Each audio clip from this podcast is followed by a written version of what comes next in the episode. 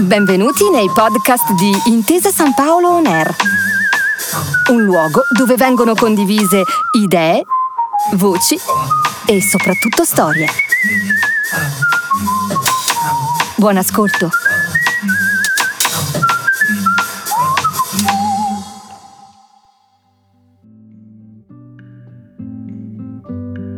Benvenuti e benvenute a E pensare che c'era il pensiero, il podcast della Fondazione Gaber in cui a parlare è proprio il signor G.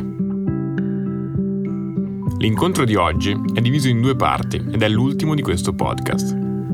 È il 3 maggio del 2001 e Gaber è intervistato all'Università Bocconi dal professor Severino Salvemini. Insieme a lui, sul palco, come sempre, alla chitarra c'è il maestro Gianni Martini. Il signor G, durante l'incontro, riflette molto sui giovani e sulla sua difficoltà a interpretare alcuni dei temi del presente, come la finanza o i nascenti movimenti antiglobalisti. Gaber parla pochi mesi prima dei drammatici fatti del G8 di Genova e anche per questo è molto interessante guardare a come chi ha partecipato alle proteste del 68 rifletta su quelle di una generazione successiva. In questo incontro c'è anche una rarissima, forse unica, menzione di internet da parte del signor G che si dimostra quello che oggi potremmo definire con affetto un po' boomer, nel suo guardare la figlia che chatta senza capirne il senso. Oggi che la tecnologia ha stravolto il modo in cui viviamo, sentire Gaber citare Pasolini in relazione allo sviluppo e progresso è molto affascinante. Durante l'incontro, Gaber si esibisce nel brano Le elezioni e viene riprodotto il brano Destra e Sinistra. Buon ascolto!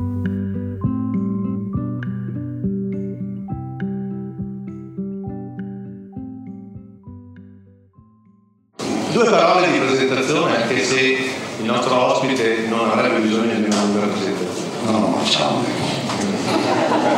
62 anni, cantante longevo, 40 anni di attività. Ciao ti dirò 1958, tra i primi rock and roll italiani. Il primo. Il primo, il primo rock and roll italiano.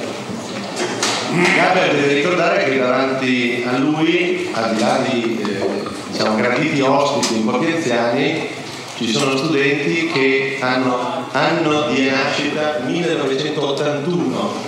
Eh, di questo mette un po' di brivido in termini di rapporto già tra le generazioni. Eh, I primi dieci anni di attività, di melodie intelligenti, ironiche, Milano è un riferimento continuo e ci fa piacere proprio che sia Milano che ospita come prima università questo tour universitario. Non arrossire la Ballata del Cerruti, il Torpedo Blu, Barbera Champagne, la Balilla. Cito anche queste cose perché chi come me in quel periodo suonava la chitarra, alcuni giri di Do no, erano obbligati no, nei giri di Do di, Gamba così come chi ballava in quel periodo chic to chic i balli delle mattonelle, no? eh, alcuni pezzi di Gaber erano obbligati, no? qualche toccatina al ritmo di Gaber era, era necessaria. Un passaggio televisivo fondamentale e ricordate che allora la televisione era, erano pochi canali, era un canale e il secondo canale che stava diventando di successo, trasmissioni culto che adesso rivediamo a volte in bianco e nero, Studio 1 di Mina, eh, Celentano con il suo clan, eh, le trasmissioni della bussola di Focette di Sergio Bernardini, eh, mettiamoci anche l'iter di Moratti che non c'entra niente, ma era comunque nel periodo significativo e eh, una serie di personaggi che ruotavano intorno a Gaber e che hanno fatto sicuramente l'Italia musicale di quel periodo. Ricky Gianco, Luigi Paoli, Luigi Tenco, Iannacci, Dario Fo. Poi a un certo punto, e ci piacerebbe che il signor, signor G ci raccontasse questo momento, il perché e il per come di, questo, di questa discontinuità, all'apice della popolarità, dove la popolarità era davvero una mondanità sfrenata in quel momento, del grande miracolo economico, compie una scelta coraggiosa. abbandona un'udienza, un'audience, come si direbbe adesso, televisiva sterminata, rompe col mezzo televisivo, concentra la sua attività esclusivamente sul teatro, privilegia il rapporto e confronto diretto con il pubblico e nasce il teatro canzone di Gaber. Teatro canzone eh, intellettualmente concettuale, denso, impegnato, un rapporto sicuramente problematico anche per eh, clienti che venivano al teatro. Teatro, ripeto ancora, teatro milanese importante, il teatro di Grazzi, il teatro di Strede, no? poi successivamente i teatri più commerciali, Milano tipo Carcano. Sigle teatrali che sicuramente qualcuno di voi ricorda, il signor G, Polli d'allevamento, aspettando Godot, curiosamente dischi che non venivano venduti circuito commerciale, ma dischi che venivano venduti nei teatri ed erano dischi che erano integrali alle registrazioni dei suoi spettacoli. Lì inizia un Gaber eh, sognone, grottesco, non consolatorio, eh, a volte rasente il qualunquista, no? cioè, vorrei dire un, le, un, leghista, un leghista antelitteram su certe cose, ironico, anticonfermista, sentimentale, assurdo. Qualcuno dice un furbo di tre coppe, adesso poi vediamo se è vero, no?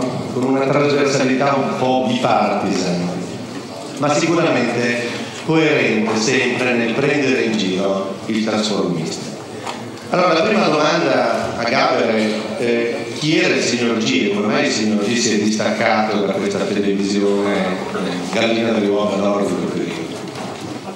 Beh, è successo praticamente negli anni, durante gli anni 70, all'inizio degli anni 70, e ebbi due occasioni che mi portarono lontano dalla televisione. Una fu uh, una proposta di un resta piccolo teatro, un resta come facevano i francesi allora, che erano molto bravi, uno dei miei grandi maestri, si chiama Jacques Brel, probabilmente voi non lo conoscete, era un cantante francese straordinario. E la seconda occasione fu una tournée con Mina, feci due anni di tournée con Mina in teatro e scopessi che effettivamente quello era il mio mestiere per cui non tanto per una scelta ideologica o per un sacrificio, quanto per un maggior godimento, cominciai ad affrontare questi spettacoli con il grande privilegio di andare sul palcoscenico a dire quello che pensavo. È chiaro che i circuiti discografici o, o, o la televisione o i mass media in genere hanno delle esigenze particolari per cui devi in qualche modo adattarti. Eh, mentre il teatro praticamente col mio coautore che purtroppo non appare mai ma è molto importante si chiama Sandro Luporini che fa scrittore anzi annuncia una sua mostra quest'estate qui a Spazio Opera da Milano eh, con lui scrivevamo quello che ci veniva a scrivere quindi era totale libertà totale libertà di linguaggio e desiderio in qualche modo di esprimere il proprio pensiero cioè è un bel privilegio perché dare sul proprio scelta a dire quello che uno pensa mi sembra che sia una cosa abbastanza unica.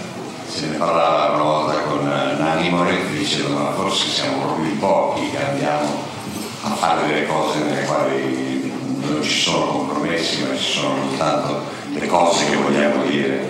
E effettivamente è così ecco, quindi ora io mi sono ritrovato a fare un disco sì, c'era un anno di pausa, mi hanno consigliato non fai un disco e io all'inizio recalcitrato un po' ma sì, visto che siamo, siamo fermi, facciamo anche un disco ed eccomi entrato nel, nel, nel mercato del, dello spettacolo. Sono andato, sono in televisione, non sono praticamente più andato, qui mi ha chiamato quel matto del mio amico Celentano e abbiamo un po' rivisitato i nostri inizi e quindi mi sono riaccostato a un pubblico più vasto perché il teatro è effettivamente un bellissimo mezzo di espressione ma ha dei limiti grossi perché uno deve andare a prenotare il posto, deve andare a parcheggiare all'ora che comincia, cioè è un, è, è un mezzo molto impegnativo, è come punire uno che si via a teatro, come se lo punisce. Perché, quindi effettivamente invece la televisione o i dischi in genere sono chiaramente mezzi con una diffusione molto maggiore. Eh, vediamo il disco, poi magari torniamo indietro sulla storia. Eh, il disco non, non, so più se è al terzo posto o al primo posto, comunque è nei primi cinque posti. Dopo Vasco Rossi, dopo Battiato e altri.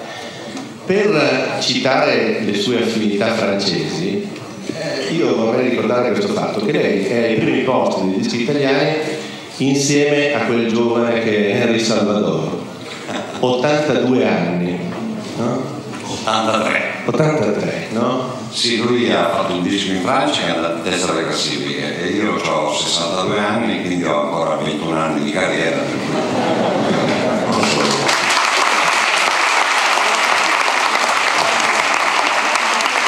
Però ha anche detto che ha anche detto che la sorprende che il mercato discografico sia interessato ad un prodotto del, del genere. Completamente, devo dire che eh, avvicinandomi al, al, al disco, che, che, io chiamo ancora disco, ma ormai si chiama CD, album, cioè, eh, non pensavo mai più evidentemente di entrare in una classifica di vendite, mi interessava comunque fermare delle cose perché in questi anni noi abbiamo scritto, dico noi con Porini, abbiamo scritto sicuramente delle cose che ci piacciono e ci è un po' dispiaciuto che queste cose magari non abbiano avuto una diffusione un po' maggiore, mentre effettivamente eh, il disco sta al teatro come un aereo sta alla bicicletta, quindi effettivamente immediatamente queste cose si allargano. Io non mi aspettavo di entrare in classifica di certo e ne sono tuttora sorpreso, non so quando ci resterò, ma mi pare che questo conti relativamente, mi pare che in qualche modo questo disco mi rappresenti e quindi è un'altra cosa di cui non mi vergogno, perché la vergogna conta molto nella vita.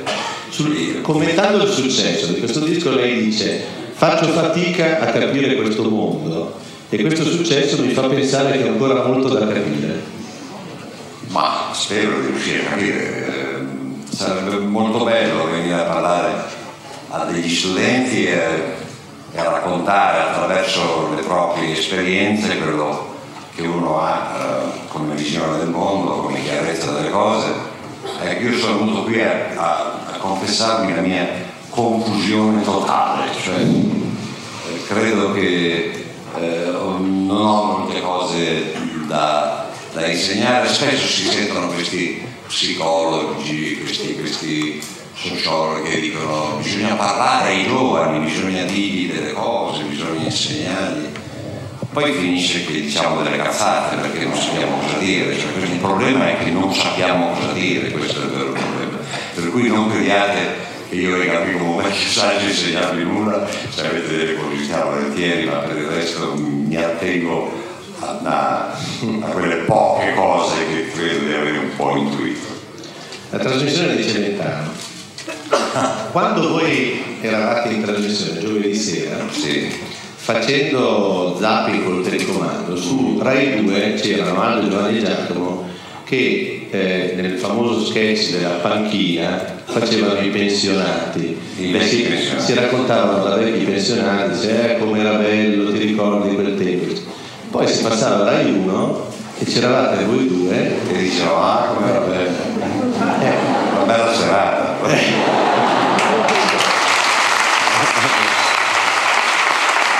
Ma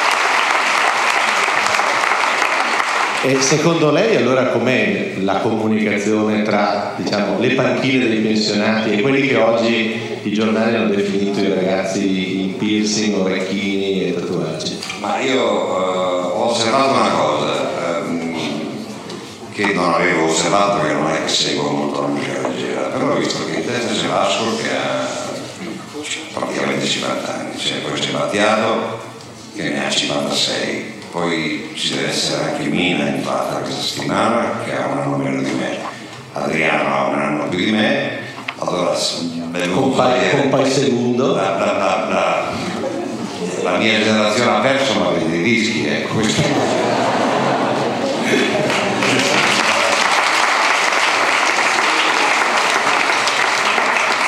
Eh, ancora per rimanere sul rapporto tra le generazioni e quindi vorrei che lei commentasse con noi una sua frase che è fatta da due pezzi. Lei dice i giovani sono conciati male, puntini, anche per colpa nostra. Allora, primo pezzo sono conciati male, nel senso, cioè la valutazione sulla giovane generazione. Che Lei cita un po' a braccio. No, no, no, no, cito, cito, cito aperte virgolette e chiuse virgolette. Conciati male? Sono conciati male. No, io non lo Puntini per colpa nostra. Allora, se, diciamo prima partiamo dal per colpa nostra. Cioè Beh, che- parliamo cioè, di una storia che, che è la mia, perché non è una storia evidentemente che si può portare sul piano oggettivo, è una storia che io ho vissuto. Io ho sentito, ho sentito un mondo che si è sviluppato, ho seguito la ricostruzione, ero molto piccolo, quindi vengo da una generazione del dopoguerra, quindi ho sentito un mondo che si è sviluppato, si è anche, è anche progredito questo, questo, questo progresso insieme allo sviluppo, tanto per citare Pasolini, l'ho sentito fino a un certo punto. A un certo punto invece ho sentito un forte sviluppo ma una mancanza di progresso, tant'è che oggi, come dicevo prima, io stesso sono in una grande confusione, so poco, mi viene difficile scrivere delle cose e credo che la realtà sia molto complicata per tutti, siamo naturalmente molto affascinati da una serie di possibilità nuove che la tecnologia ci mette a disposizione, non abbiamo ancora capito bene quello che succede, non abbiamo capito gli usi che possono essere da una parte meravigliosi, dall'altra parte disastrosi, soprattutto quello che viene proprio a mancare è una fiducia comunque in, una- in- in tutte queste cose che possono essere veramente così positive o così negative. Eh, citavo prima l'esempio di questo medico, le leggi vanno anche bene, ma se poi le persone le incoglioniscono, questo è molto grave. Mi pare che di questo non se ne occupi nessuno, mi pare che il livello di coscienza sia piuttosto basso e che abbia stravinto il, il mercato che preferisce avere dei buoni consumatori, infatti non si parla più di cittadini ma si parla di consumatori, è molto più facile.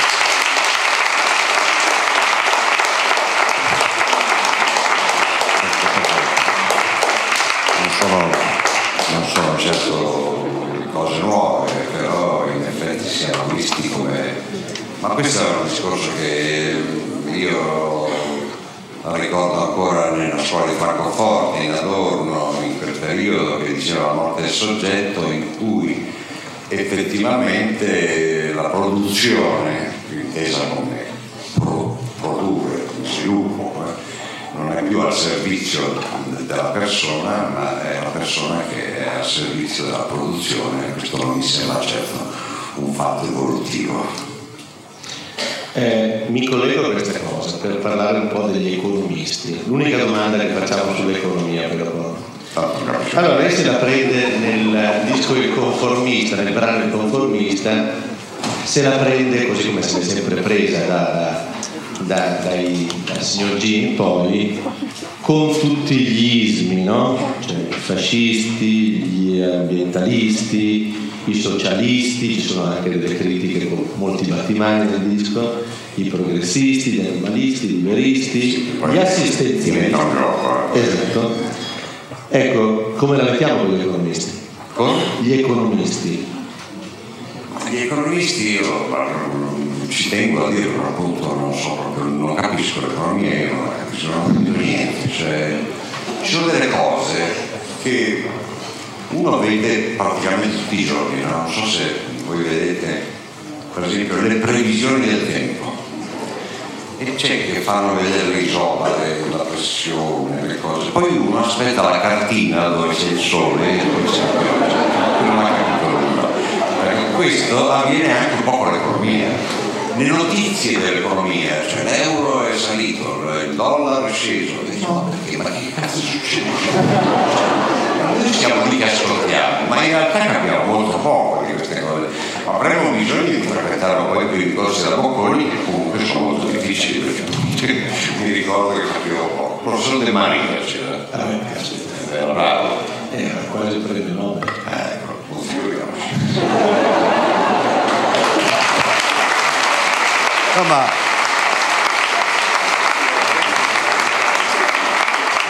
anche dei, anche dei, corsi, anche dei corsi accelerati, anche per esempio questa grande polemica che c'è sul mercato globale, eh, queste manifestazioni, il popolo di Seattle che si incazza, che butta giù le, i negozi, brucia le macchine, io capisco poco, cioè, non, cioè capisco che c'è una rabbia, una sofferenza, se dentro effettivamente quello che, che, che, che, è una parola che spero si usi sempre meno, che è il disagio giovanile che è una parola di quella che uno dice basta, uno dice vi parlerò del disagio giovanile, uno si alza la via sa già che va sforzata.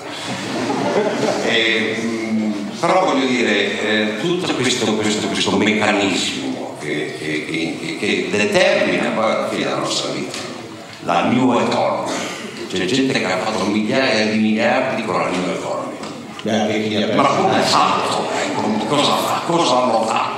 Cioè, questo, questo, è un dato che mi rimane oscuro e che mi piacerebbe capire un po' di più, anche perché una volta c'era uno che metteva su una fabbrica, poi vendeva dei prodotti, cercava di guadagnare su quelli che lavoravano sotto di lui, gli altri si incazzavano perché giustamente volevano più salario, cioè, era tutto molto semplice. Ora è molto complesso. E Gaber e internet? Gaber e internet eh, non hanno molto d'accordo, però quello che tu seguono, ogni tanto però mi faccio insegnare la mia figlia o dagli amici un po' a seguire un po' perché poi adesso chattano. Questo è preoccupante quando non chattano.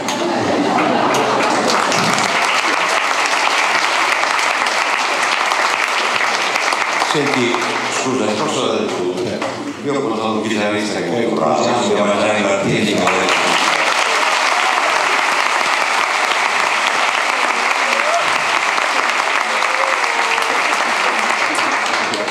questi incontri poi finiscono un po' per, per, essere anche un po' noiosi, ho pensato che magari un paio di cose le faccio così di, di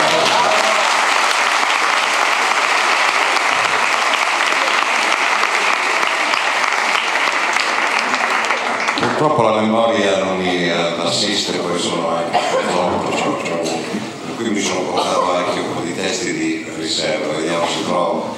Vorrei cantare una, una canzone che, mh, mm, che non c'è nell'album, cioè mi pare una buona promozione. Sì. Sì. Ma viene a casa. Gli occhi sono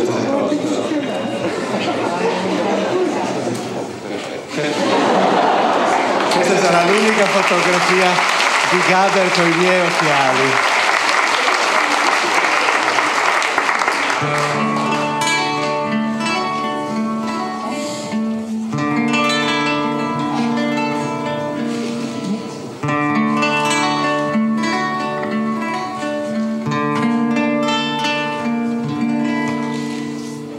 Generalmente mi ricordo domenica di sole, una giornata molto bella, un'aria già primaverile, in cui ti senti più pulito anche a strada pulita, senza schiamanze e senza suoni. Chissà perché non piove mai ci sono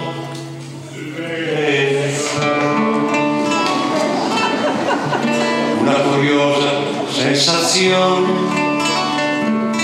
che assomiglia un po' a un esame di cui non senti la paura ma una leggera eccitazione. E poi la gente per la strada vedo tutti più educati po' più buoni ed è più bella anche la scuola quando ci sono persino nei carabinieri c'è un'aria rassicurante mi ci vuole un certo sforzo per presentarmi con coraggio, c'è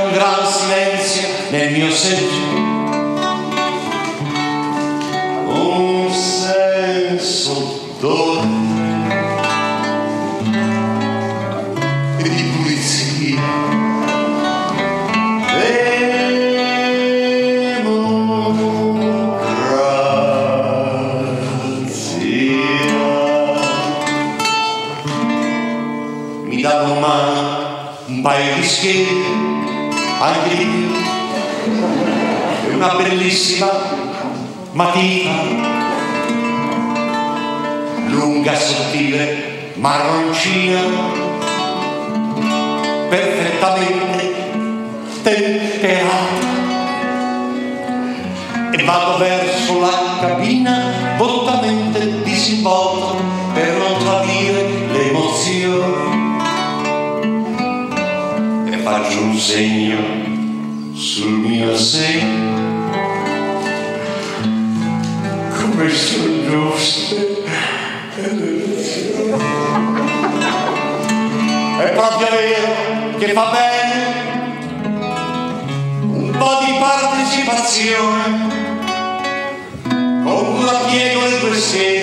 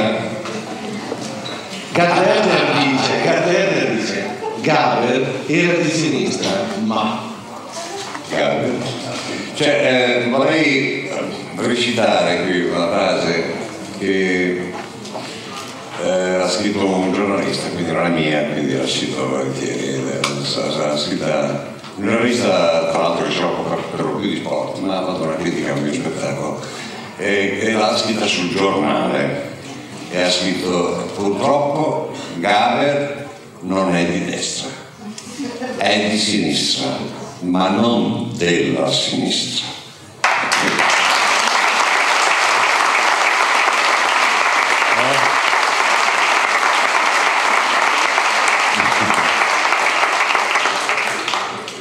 quindi ideologia, ideologia, ma Ma insomma io eh, voglio dire, c'ho mia moglie che è di Forza Italia, lo so.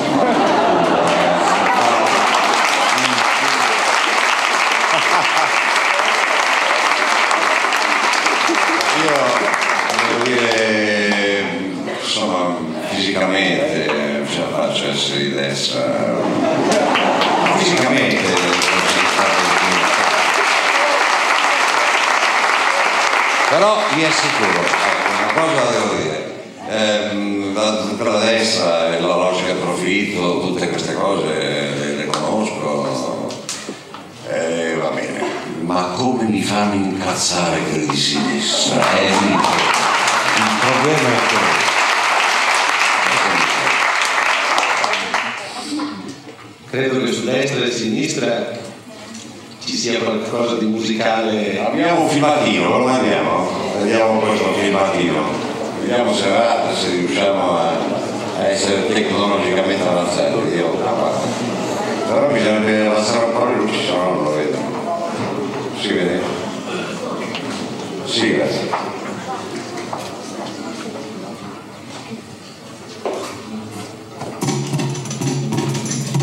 Si vede? Eh, Tutti noi ce la prendiamo con la storia, ma io dico che la colpa è nostra. È evidente che la gente poco seria quando parla di sinistra o destra. Ma cos'è la destra? Cos'è la sinistra? Ma cos'è la destra? Rimane la bassa è di destra, la invece di sinistra. Un pacchetto di Marlboro è di destra, di contrabbando è di sinistra. Ma cos'è la destra? Cos'è la sinistra? Una bella finestrina è di destra, il finestrone è sempre di sinistra. Tutti i che parlano oggi sono di destra, cioè non sono di sinistra. Ma cos'è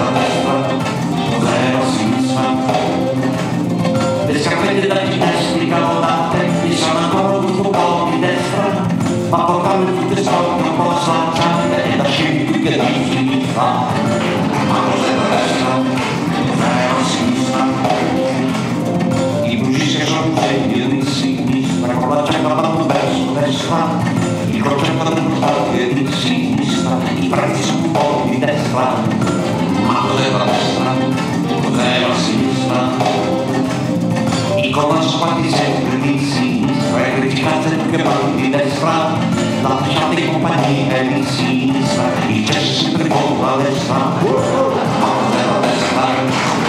la sinistra?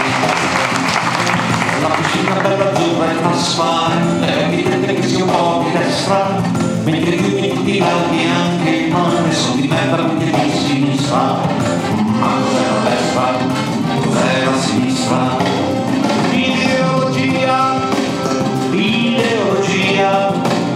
Malgrado tutto quello ancora che ci sia, è la passione, l'ossessione della tua diversità, che al momento dove è andata non si sa, non si sa, non si sa.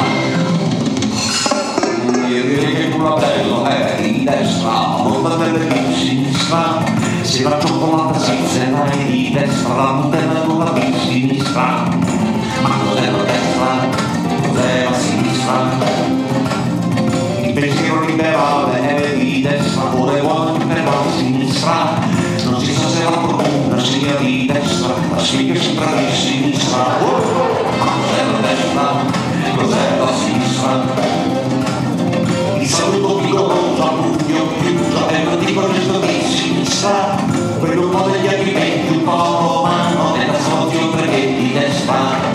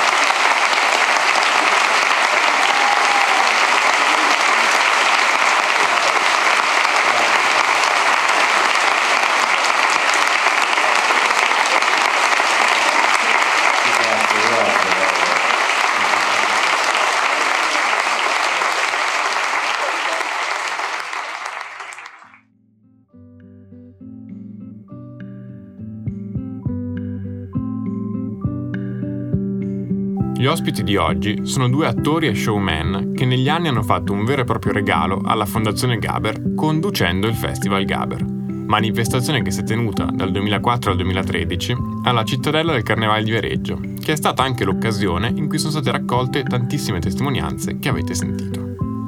Il primo artista è Enzo Iacchetti, che ha condotto dal 2004 al 2011.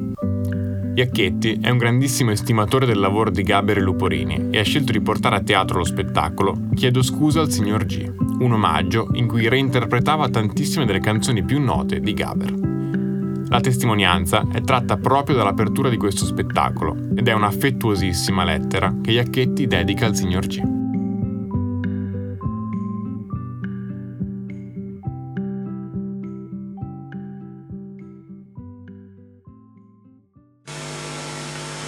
Giorgio mio, ho provato a mettere mano sulle tue prime canzoni cercando di farti un po' di scherzi.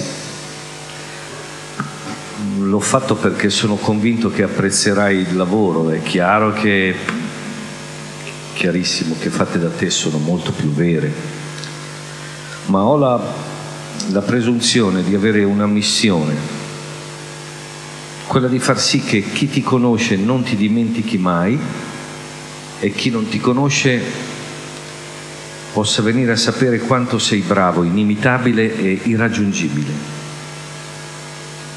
Anche se mi manchi tanto, ti sento sempre vicino e il tuo pensiero è dentro la mia anima piena delle cose indimenticabili che tu hai scritto. Scusa se potevo fare meglio o addirittura non fare, ma non lo so perché, sento che è giusto così per sempre fedele tuo Enzino.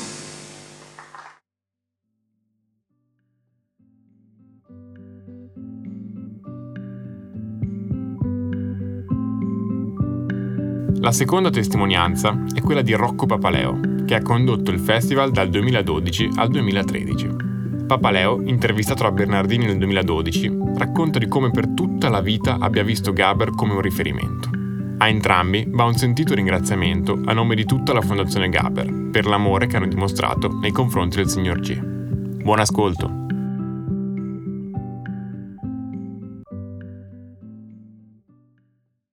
Allora, a me pare che per età anagrafica fai parte di quelli che eh, possono aver vissuto tutta la storia di Gaber, cioè fin dagli anni 60, cioè quello del cantante popolare, fino al lungo percorso del teatro Carzone che arriva dagli anni 70 fino al 2000. Ecco, io partirei da qui, cioè raccontaci il tuo Gaber, il tuo Gaber.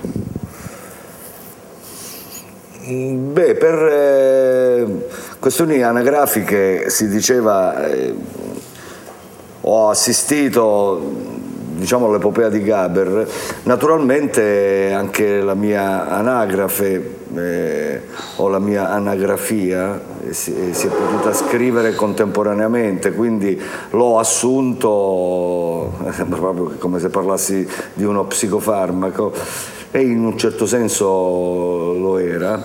Eh, ne parlo come, come dire di un rapporto che è cresciuto così come cresceva lui e crescevo anch'io nel mio piccolo e quindi ho assistito a, a tutto il suo percorso nei momenti giusti secondo me, sono stato fortunato ad avere un impatto con lui quando ero proprio bambino e quando un artista eh, non può arrivarti se non è sincero. Sincero intendo dire proprio un modo limpido di narrarti la sua storia e quindi c'era qualcosa in lui di sincero e, e ironico contemporaneamente in queste prime canzoni che cantava che facevano sì che anche un ragazzino potesse apprezzarlo. E poi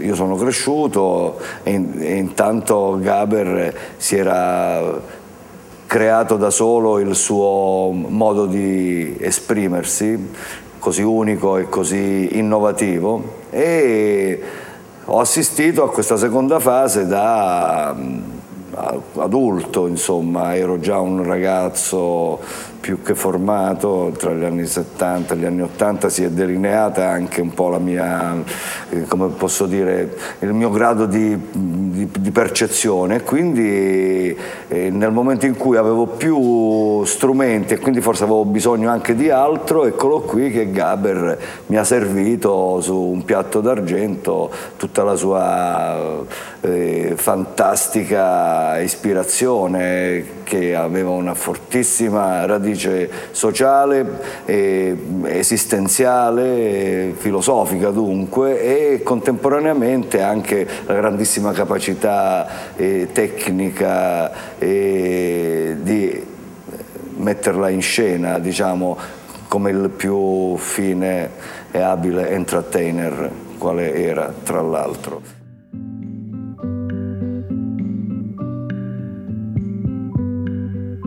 Ricordiamo che nel corso del 2023, in occasione del ventennale della scomparsa del signor G, è nato Remaster G. Carosello Records, in collaborazione con la Fondazione Gaber, rende disponibile ogni mese un album del teatro canzone di Gaber e Luporini con rinnovate qualità audio per poter apprezzare al meglio l'opera. Remaster G si trova su tutte le principali piattaforme di streaming digitale. E pensare che c'era il pensiero è un podcast della Fondazione Gaber. Direzione artistica, testi e voce narrante Lorenzo Luporini. Montaggio Virginia Faraci, Matteo Conzatti. Supervisione Alessia Castiglioni. Supporto tecnico Bianca Pizzimenti e Giulia Sacchetti.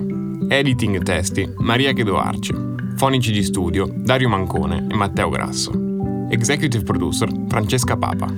Il podcast è stato registrato presso gli studi di Showreel Agency. Comunicazione GoEgest. Un ringraziamento speciale al presidente Paolo Dalbon e a Dalia Gaber.